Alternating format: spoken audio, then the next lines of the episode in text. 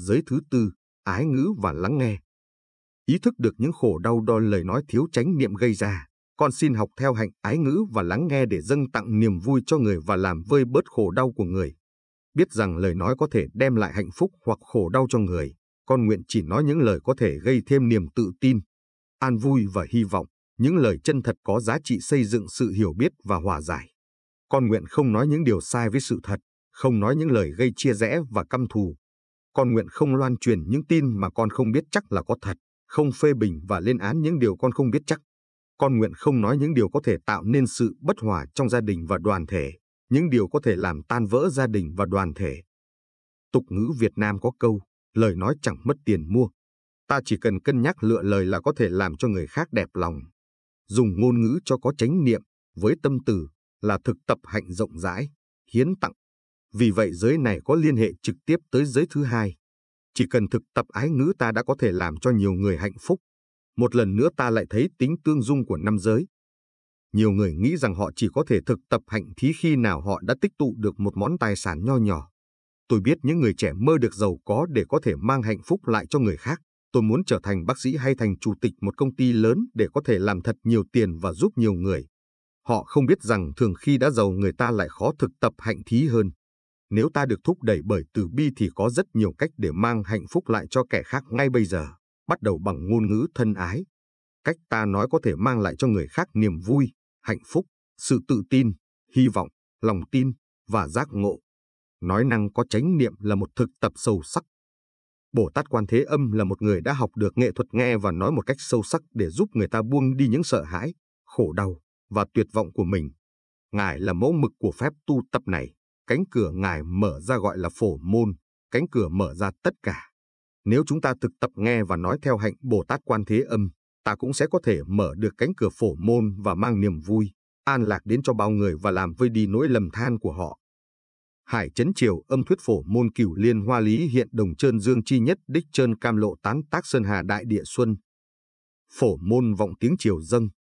Bé thơ xuất hiện giữa lòng đóa sen cam lộ một giọt dưới lên. Xuân về trên khắp mọi miền núi sông. Tôi biết bài thơ đẹp này khi học Kinh Pháp Hoa ở tuổi mười sáu. Khi ta nghe tiếng Hải Triều, phép tu của Bồ Tát Quan Thế Âm, tượng trưng cho cánh cửa Phổ Môn, ta biến thành đứa bé sinh ra trong lòng hoa sen. Chỉ một giọt nước từ bi từ cành dương liễu của Bồ Tát, mùa xuân trở về trên trái đất khô cằn của chúng ta. Trái đất khô cằn tượng trưng cho thế giới của lầm than, đau khổ. Giọt nước từ bi là sự tu tập tâm từ, tượng trưng bởi giọt nước trên cành dương liễu. Bồ Tát Quan Thế Âm được người Trung Quốc, Việt Nam, Triều Tiên và Nhật Bản miêu tả như một người cầm nhành dương liễu. Ngài nhúng nhành dương vào nước từ bi trong trái tim Ngài. Nơi nào Ngài dẩy nước ấy lên thì nơi ấy đều có sự hồi sinh. Khi Ngài dẩy nước cam lộ ấy lên những cành cây khô, chết, thì những cành cây ấy xanh tươi trở lại. Những cành cây chết cũng tượng trưng cho đau khổ, lầm than. Cây cỏ xanh tươi tượng trưng cho sự quay về của an lạc. Chỉ cần một giọt nước ấy thôi, mùa xuân đã trở về trên đại địa. Trong phẩm Phổ Môn của Kinh Pháp Hoa, tiếng nói của Bồ Tát Quan Thế Âm được diễn tả bằng năm cách: tiếng nhiệm, tiếng quan âm, tiếng phạm, tiếng hải triều, tiếng vượt thoát, tiếng đời. Hãy thường nên quán niệm. Trước hết là tiếng nhiệm màu diệu âm. Đây là thứ ngôn ngữ mở ra cánh cửa Phổ Môn và khiến cho tất cả đều được khai thông trở lại. Thứ tiếng này rất dễ nghe. Thứ tiếng này làm cho khỏe khoắn, đem đến sự bình tĩnh, yên ủi và trị liệu cho tâm hồn. Bản chất của âm thanh này là từ bi. Thứ hai là tiếng quan âm Quán Thế Âm. Avalokitesvara có nghĩa là người nhìn sâu vào cuộc đời và lắng nghe tiếng kêu thương của cuộc đời. Tiếng này làm vơi đi những nỗi khổ niềm đau của chúng ta, vì đó là tiếng của người hiểu ta một cách sâu sắc những đau đớn, tuyệt vọng và sợ hãi của ta. Khi thấy mình được hiểu, chúng ta bớt khổ đi rất nhiều. Thứ ba là tiếng phạm phạm âm. Phạm Brahma có nghĩa là cao quý, không phải là tiếng thường tình, mà là ngôn ngữ cao quý, phát sinh xuất từ ước muốn mang lại hạnh phúc và lấy đi khổ đau. Từ, bi, hỷ và xả là tứ phạm chú Brahma Viharas, chỗ cư trú cao quý của chư Bụt và chư vị Bồ Tát. Nếu ta muốn chung sống với chư Bụt và chư vị Bồ Tát, ta có thể an trú trong bốn tòa nhà này. Trong thời của Bụt, mục đích tu tập của nhiều người là để sinh và sống chung với Phạm Thiên. Điều này cũng giống như phép tu của đạo Kitô, muốn lên thiên đường sống với Thượng Đế. Trong nhà của cha ta có rất nhiều tòa nhà lớn, và các bạn muốn sống trong một trong những tòa nhà đó. Với những người muốn cộng trú với Phạm Thiên, Bụt nói, hãy thực tập bốn nơi cư trú cao quý, từ, bi, hỷ và xả. Nếu ta muốn chia sẻ một lời dạy của Bụt với những người bạn theo đạo Kitô thì cũng vậy. Thượng đế là tình thương, bác ái, niềm vui và sự công bình không thiên vị. Nếu anh muốn sống với Thượng đế thì hãy thực tập bốn nơi an trú đó. Nếu anh không thực tập bốn điều này, thì cho dù anh có cầu nguyện hay nói về sống với Chúa bao nhiêu đi nữa cũng không làm sao có được chuyện lên thiên đường. Thứ tư, tiếng hải triều hải triều âm là tiếng của Phật Pháp. Đây là một thứ tiếng mầu nhiệm, thứ tiếng có thể làm im bặt mọi tà kiến và ước đoán. Đó là tiếng sư tử hống, mang lại sự im lặng tuyệt đối cho núi rừng và mang đến sự chuyển hóa và trị liệu. Thứ năm, tiếng vượt thoát tiếng đời thắng bì thế gian âm là tiếng nói không có gì sánh kịp. Tiếng nói này không nhằm vào danh, lợi hay một khía cạnh đua tranh nào. Đây là sự im lặng sấm sét làm tiêu tan mọi ý niệm và khái niệm. Tiếng nhiệm, tiếng quan âm, tiếng phạm, tiếng hải triều, tiếng vượt thoát tiếng đời là những tiếng mà ta cần phải lưu ý tới. Quán chiếu về năm thứ tiếng này tức là chúng ta đang giúp Bồ Tát Quan Thế Âm mở cửa Phổ Môn, cánh cửa của lắng nghe đích thực, nói năng đích thực. Bởi vì Ngài sống một đời sống có chánh niệm, luôn luôn quán chiếu vào cuộc đời, bởi vì Ngài là người quan sát thế gian, Quan Thế Âm nhận ra bao nhiêu là đau khổ. Ngài biết rằng rất nhiều khổ đau đã được sinh ra từ lời nói thiếu chánh niệm và từ sự không biết lắng nghe. Vì vậy Ngài thực tập lời nói chánh niệm, từ ái và lắng nghe sâu. Bồ Tát Quan Thế Âm có thể được xem như một người có thể dạy ta cách hay nhất để hành trì giới thứ tư. Ý thức được những khổ đau do lời nói thiếu chánh niệm và sự không biết lắng nghe gây ra, con xin học theo hạnh ái ngữ và lắng nghe để dâng tặng niềm vui cho người và làm vơi bớt khổ đau của người. Đây chính là pháp môn Phổ Môn mà Bồ Tát Quan Thế Âm thực tập. Chưa bao giờ trong lịch sử nhân loại chúng ta có nhiều phương tiện truyền thông như bây giờ: truyền hình, viễn thông, điện thoại, máy fax, radio, đường dây nóng, đường dây đỏ, nhưng chúng ta vẫn tiếp tục là những hòn đảo tách rời. Có quá ít truyền thông giữa những thành viên trong gia đình, giữa những cá nhân trong xã hội và giữa các quốc gia. Chúng ta khốn đốn vì bao nhiêu cuộc chiến tranh và xung đột. Rõ ràng chúng ta chưa trau dồi nghệ thuật nghe và nói. Chúng ta không biết lắng nghe nhau. Chúng ta ít có khả năng để theo đuổi một cuộc đàm thoại thông minh và có ý nghĩa. Cánh cửa vạn năng của sự truyền thông cần phải được mở ra một lần nữa. Không truyền thông được ta sẽ bệnh, và một khi bệnh đã nặng lên, ta sẽ đau khổ và vung vãi khổ đau của mình lên kẻ khác. Chúng ta trả tiền cho các nhà tâm lý trị liệu lắng nghe nỗi khổ niềm đau của chúng ta, nhưng nếu các nhà tâm lý trị liệu không thực tập Phổ Môn, họ sẽ không thành công được. Những nhà tâm lý trị liệu cũng là những con người, cũng phải đối diện với những khổ đau như tất cả chúng ta. Họ có thể có khó khăn với vợ hay chồng, với con cái, bạn bè và xã hội. Họ cũng có những nội kết. Họ có thể có nhiều khổ đau chất chứa, không thể nói với bất cứ ai, kể cả người thân thương nhất trong đời họ. Làm sao họ có thể ngồi đó lắng nghe những khổ đau của ta và thấu hiểu được những khổ đau đó? Các nhà tâm lý trị liệu cần phải thực tập Phổ Môn, tức là giới thứ tư lắng nghe và ai ngữ. Trừ phi chúng ta chịu khó nhìn sâu vào bản thân mình, việc thực tập này sẽ không dễ chút nào. Nếu trong ta có quá nhiều khổ đau thì ta khó có thể lắng nghe hay nói những lời dễ thương với kẻ khác. Trước hết ta phải nhìn sâu vào bản chất của cơn giận, sự tuyệt vọng và đau khổ của mình để tự tháo gỡ cho mình, xong ta mới có thể rảnh tay cho kẻ khác. Giả dụ chồng mình hôm thứ hai đã nói điều gì đó không dễ thương, làm mình đau. Anh ta đã dùng lời lẽ thiếu chánh niệm và lại không có khả năng lắng nghe. Nếu ta trả lời ngay lúc ấy, từ sự bực bội và đau khổ của mình, ta có nguy cơ làm anh ta đau, cũng như đào sâu thêm những niềm đau đã có của anh ấy. Ta phải làm gì đây? Nếu ta đè nén cơn giận của mình hay làm thinh, ta có thể gây tổn hại cho mình, bởi nếu ta đàn áp cơn giận trong ta thì ta cũng đang đàn áp chính mình. Ta sẽ khổ sau này, và nỗi khổ của ta sẽ mang lại thêm nhiều đau khổ cho chồng ta. Cách thực tập hay nhất lúc đó là thở vào và thở ra để làm lắng xuống cơn giận của mình, xoa dịu niềm đau. Thở vào, tôi biết là tôi giận. Thở ra, tôi làm lắng dịu cảm giác giận của tôi. Chỉ cần thở cho sâu với cơn giận của mình, ta sẽ làm cho nó lắng lại. Ta có chánh niệm về cơn giận của mình chứ không đè nén nó. Khi chúng ta đã có đủ bình tĩnh, ta có thể sử dụng ngôn ngữ chánh niệm. Một cách thân ái và chánh niệm, ta có thể nói, anh ơi, em muốn anh biết rằng em đang giận. Những lời anh nói làm em rất đau, em muốn anh biết điều đó. Chỉ nói như vậy thôi, một cách bình tĩnh và chánh niệm sẽ làm cho ta vơi nhẹ phần nào. Thở với chánh niệm để làm lắng xuống cơn giận của mình, ta sẽ có thể nói cho người kia biết là mình đang khổ. Trong thời gian đó, ta sống với cơn giận của mình, tiếp xúc với nó bằng năng lượng chánh niệm, ta không hề chối bỏ nó. Khi nói với các nhà tâm lý trị liệu về điều này, tôi gặp phải một vài khó khăn. Khi tôi nói cái giận làm chúng ta khổ, họ cho điều này có nghĩa là cái giận là một cái gì tiêu cực, cần phải bị lấy ra. Nhưng tôi luôn nói rằng cái giận là một hiện tượng có tính hữu cơ, cũng giống như tình thương vậy. Giận có thể trở thành thương. Phân xanh của chúng ta có thể trở thành một hoa hồng. Nếu ta biết cách chăm sóc rác hữu cơ, ta có thể biến nó thành một hoa hồng. Ta nên gọi rác là tiêu cực hay tích cực đây? Rác có thể là tích cực nếu ta biết xử lý nó. Cái giận cũng vậy.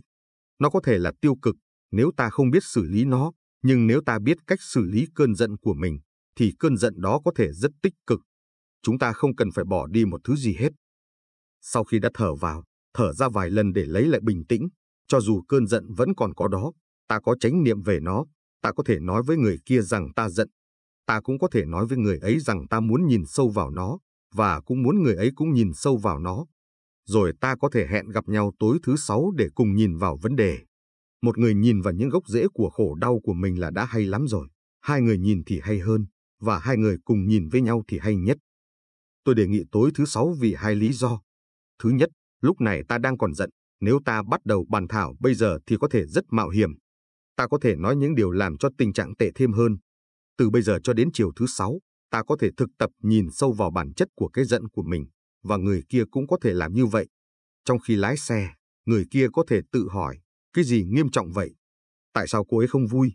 Phải có nguyên do. Trong khi lái xe, ta cũng sẽ có cơ hội nhìn sâu vào đó. Trước tối thứ sáu, một hay cả hai người có thể thấy gốc rễ của vấn đề và có thể nói và xin lỗi với người kia. Và tối thứ sáu, hai người có thể uống trà và vui vẻ với nhau. Nếu hẹn ngày giờ, hai người sẽ có thời gian để lắng lại và nhìn sâu. Đây là thiền tập. Thiền là làm lắng con người mình lại và nhìn sâu vào bản chất của những nỗi khổ niềm đau của mình. Đến tối thứ sáu, nếu nỗi khổ vẫn chưa được chuyển hóa, ta sẽ có thể thực tập nghệ thuật của Quan Thế Âm. Hai người ngồi lại với nhau và thực tập lắng nghe sâu, một người phát biểu trong khi người kia lắng nghe thật sâu. Khi nói, ta nói lên sự thực sâu xa nhất mà ta thấy, và ta thực tập ái ngữ. Chỉ với ngôn ngữ đó người kia mới có cơ hội để nghe hiểu và chấp nhận. Trong khi lắng nghe, ta biết rằng chỉ bằng cách lắng nghe sâu như vậy ta mới có thể làm vơi đi nỗi khổ của người kia mà thôi. Nếu chỉ lắng nghe bằng nửa lỗ tai thôi thì ta không thể làm được chuyện đó. Ta phải có mặt đích thực và sâu sắc. Phẩm chất lắng nghe của ta phải cao thì mới có thể giúp được người kia vơi đi nỗi khổ. Đây là sự thực tập giới thứ tư. Lý do thứ hai để đợi đến tối thứ sáu là nếu ta hóa giải được sự buồn bực đó vào tối thứ sáu thì ta sẽ được vui vẻ với nhau vào hai ngày cuối tuần. Giả sử ta có một nội kết nào đó với một thành viên trong gia đình hay cộng đồng và ta không vui khi gặp người đó, ta có thể nói những câu đơn giản, sơ sơ, nhưng không thoải mái để nói những chuyện sâu hơn với người đó. Rồi một bữa nọ, trong khi làm việc nhà, ta nhận thấy người kia không làm gì cả, không chia sẻ những công việc cần phải làm, và ta thấy khó chịu. Tại sao tôi phải làm nhiều như vậy, còn cô ấy không làm gì cả? Đáng lẽ cô ta phải làm cái gì mới phải? Vì sự so sánh này, ta mất an lạc. Nhưng thay vì nói với người kia, em làm ơn đến đây phụ bớt công việc, ta lại bảo mình, cô ấy lớn rồi. Tại sao mình lại phải nói với cô ấy? Lẽ ra cô ấy phải có trách nhiệm hơn. Ta nghĩ như vậy bởi vì ta đã sẵn có nội kết với người kia. Con đường ngắn nhất bao giờ cũng là con đường thẳng. B có thể đến với A và nói, em ơi, làm ơn đến phụ một tay. Nhưng ta không làm như vậy. Ta giữ trong lòng và phiền trách người kia.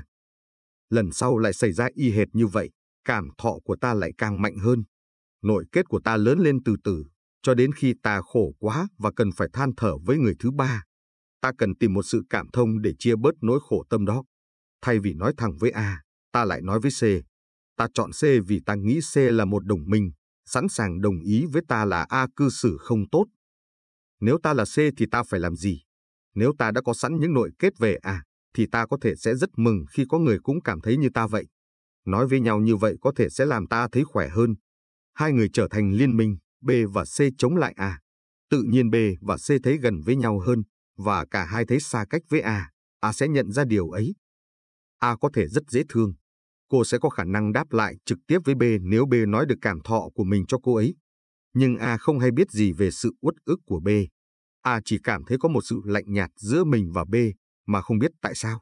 A nhận thấy B và C trở nên gần gũi, trong khi cả hai đều nhìn mình một cách khó chịu. Và cô nghĩ, họ không muốn mình, thì mình cũng chẳng cần họ. Cô rút lui, và tình trạng càng tệ hơn. Thế tam giác đã được thiết lập. Nếu là C thì trước hết, tôi sẽ lắng nghe B một cách chăm chú, hiểu rằng B cần chia sẻ nỗi khổ tâm của mình.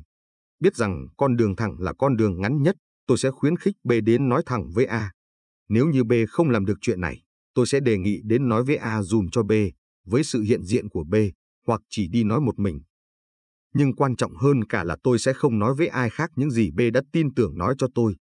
Nếu không có chánh niệm, tôi có thể nói với người khác những điều tôi biết về cảm thọ của B, và thế nào gia đình hay cộng đồng cũng sẽ lộn xộn. Nếu tôi làm những điều này, khuyến khích B nói thẳng với A hoặc nói với A dùm cho B, và không nói lại với ai những điều B đã nói với mình, tôi sẽ có thể bẻ gãy thế tam giác. Làm như vậy sẽ có thể giúp hóa giải vấn đề, mang lại an lạc cho gia đình, cộng đồng và xã hội. Nếu ta thấy ở trong cộng đồng có người đang gặp khó khăn với người khác, ta phải giúp đỡ ngay. Nếu sự việc càng kéo dài lâu thì sẽ càng khó giải quyết. Cách hay nhất để giúp là thực tập ngôn ngữ chánh niệm và tập lắng nghe sâu.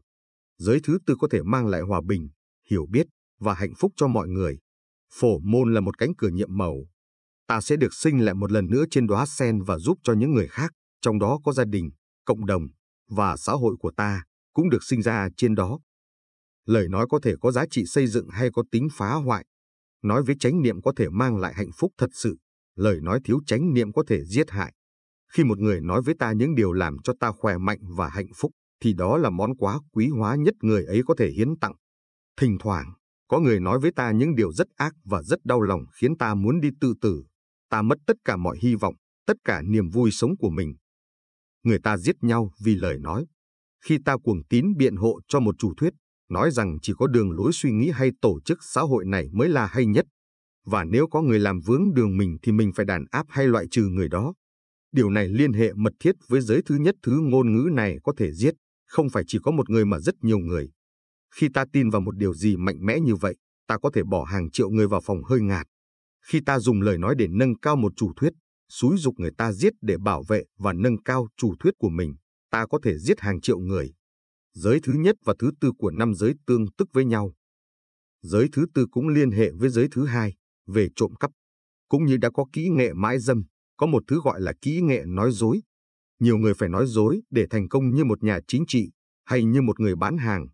Một giám đốc liên hiệp chế tác các phương tiện truyền thông nói với tôi rằng nếu ông ta nói sự thật về các sản phẩm của công ty mình thì người ta sẽ không mua. Ông nói đến những điều tích cực về sản phẩm mà ông biết là không đúng, và tránh không nói đến những hiệu quả tiêu cực của sản phẩm. Ông biết là mình đang nói dối, và ông cảm thấy rất tồi tệ về việc này. Nhiều người cũng đang bị kẹt vào những tình huống tương tự. Trong chính trị cũng vậy, người ta nói láo để được bầu. Đó là vì sao ta có thể nói đến thứ kỹ nghệ nói dối. Giới này cũng liên hệ đến giới thứ ba. Khi một người nói, tôi yêu em, đó có thể là một lời nói dối. Đó có thể chỉ là một biểu lộ của sự ham muốn. Có quá nhiều quảng cáo liên hệ đến tình dục. Trong truyền thống đạo Bụt, giới thứ tư luôn được diễn tả như là tránh làm bốn việc. Một, không nói sự thật ngoa ngôn, nếu đó là đen mà mình lại nói là trắng. Hai, phóng đại ỷ ngữ, bịa đặt hoặc diễn tả sự việc đẹp hơn hay xấu hơn thực tế của nó. Ba, nói lắt léo lưỡng thiệt, đến người này nói thế này, đến người khác lại nói thế khác. Bốn, ngôn ngữ thô ác ác ngữ, lăng mạ hay xúc phạm người khác. Con nguyện chỉ nói những lời có thể gây thêm niềm tự tin, an vui và hy vọng. Điều này cần phải được thực tập với trẻ em. Nếu ta nói với em bé rằng em không được tích sự gì cả, em bé sẽ khổ trong tương lai. Cần phải luôn luôn nhấn mạnh những điều tích cực và đầy hứa hẹn với con mình và với vợ hay chồng mình nữa. Con nguyện chỉ nói những lời chân thật có giá trị xây dựng sự hiểu biết và hòa giải. Con nguyện không nói những điều sai với sự thật, không nói những lời gây chia rẽ và căm thù. Con nguyện không loan truyền những tin mà con không biết chắc là có thật, không phê bình và lên án những điều con không biết chắc. Con nguyện không nói những điều có thể tạo nên sự bất hòa trong gia đình và đoàn thể, những điều có thể làm tan vỡ gia đình và đoàn thể. Hòa giải là một pháp tu sâu, ta có thể thực tập được với sự lắng nghe và ngôn ngữ chánh niệm. Hòa giải có nghĩa là mang lại hòa bình và hạnh phúc cho quốc gia, con người và thành viên trong gia đình ta. Đây là công việc của một vị Bồ Tát. Để hòa giải, ta phải có nghệ thuật lắng nghe, cũng như nắm được nghệ thuật ái ngữ. Ta phải tránh liên kết mình với một bên để có thể hiểu được cả hai phía. Đây là một phép tu khó. Trong cuộc chiến ở Việt Nam, chúng tôi cố gắng thực tập điều này. Chúng tôi cố không liên minh với một phe tham chiến nào, cộng sản hay quốc gia. Ta chỉ giúp được khi nào ta đứng vượt lên trên mâu thuẫn và thấy được cả khía cạnh tốt lẫn khía cạnh xấu của hai bên. Làm như vậy, ta đặt mình vào một tình thế nguy hiểm, vì ta có thể bị cả hai bên ghét. Bên này nghi ta là công cụ của bên kia, và bên kia lại nghi ta là công cụ của bên này. Ta có thể bị giết cùng một lúc bởi hai phe. Đó chính là điều nhiều Phật tử Việt Nam phải chịu đựng trong chiến tranh. Chúng tôi không liên kết với Cộng sản, nhưng cũng không liên kết với phe theo Mỹ. Một bên nói anh không thể hòa giải với phe theo Mỹ, bên kia nói anh không thể hòa giải với Cộng sản. Nếu ta nghe lời hai phía thì thật chẳng bao giờ có thể hòa giải với ai cả. Chúng tôi đã đào tạo các tác viên đi đến các vùng hẻo lánh giúp đỡ về các vấn đề sức khỏe, kinh tế, giáo dục, và chúng tôi bị cả hai phía nghi ngờ. Công việc hòa giải của chúng tôi không phải chỉ là việc nói, mà còn là việc làm. Chúng tôi đã nỗ lực giúp những người nông dân tìm thấy hy vọng. Chúng tôi đã giúp nhiều người tị nạn ổn định lại đời sống ở những ngôi làng mới. Chúng tôi đã giúp bảo trợ hơn mười nghìn cô nhi.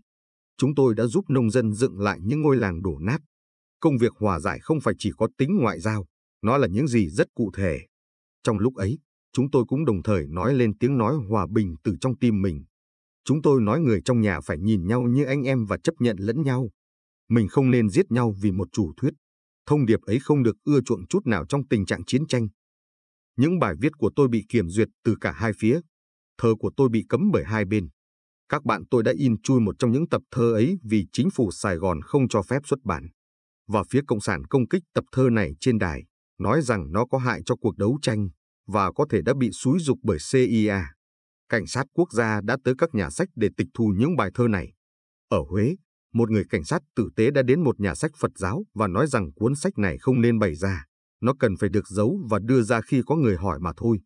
Không phải chỉ có những cố gắng nói lên tiếng nói quan tâm và đề nghị những giải pháp dàn xếp vấn đề giữa anh em của chúng tôi mới bị đàn áp, mà cả những cố gắng giúp đỡ đồng bào của chúng tôi cũng bị đàn áp. Nhiều tác viên của chúng tôi đã bị giết và bắt cóc bởi hai phía. Một số tác viên đã bị ám sát bởi những người C A T L I C cuồng tín, nghi chúng tôi làm việc cho Cộng sản, và một số tác viên bị phía Cộng sản bắt đi. Những tác viên của chúng tôi rất được dân vùng quê thương mến. Họ là những người trẻ tận tụy, trong đó có cả các thầy và các sư cô trẻ. Họ làm việc không lương, họ chỉ muốn phụng sự và thực hành Phật Pháp. Trong tình trạng chiến tranh, hành trang của họ là từ bi và phụng sự hết lòng. Họ chỉ nhận một chút thù lao nhỏ bé để sống mà thôi. Họ đi đến những vùng quê, không mong một chút gì đền đáp lại. Tôi nhớ một thanh niên tên Ân, chuyên giúp dân học các phương pháp nuôi gà tân tiến. Anh bày cho họ những kỹ thuật ngừa bệnh. Khi một người nông dân hỏi anh, chú được chính phủ trả lương bao nhiêu một tháng vậy? Ân nói, tụi con không được chính phủ trả gì hết. Tụi con không phải từ chính phủ, tụi con đến từ chùa. Chùa gửi chúng con tới đây để giúp quý bác. Ân không nói với bác nông dân chất phác rằng mình thuộc trường thanh niên phụng sự xã hội, sáng lập bởi vụ xã hội của Giáo hội Phật giáo Việt Nam Thống nhất. Nói như vậy thì phức tạp quá, cho nên Ân chỉ nói là mình được chùa gửi tới. Sao lại đến từ chùa? Ân nói, tụi con làm công quả. Bác nông dân ngạc nhiên, tôi nghe nói muốn làm công quả thì phải tới chùa.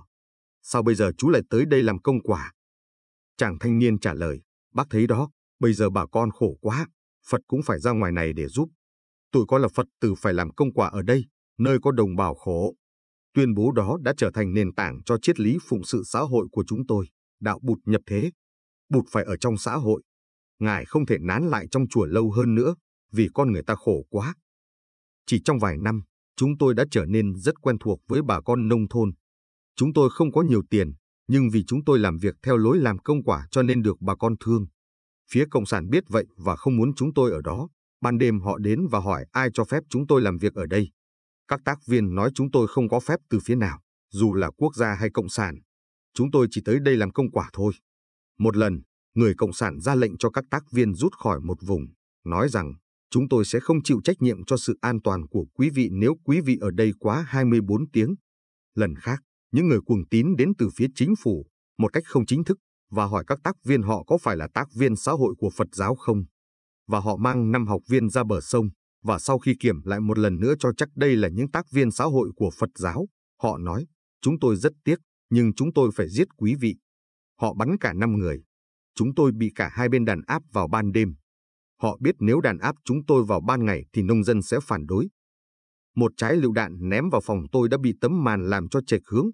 Một đêm khác, nhiều quả lựu đạn đã được ném vào ký túc xá của trường, làm hai người chết và nhiều người bị thương. Một thanh niên bị bại liệt và sau này được điều trị ở Đức. Một thiếu nữ bị hơn một ngàn miếng nổ cắm vào mình.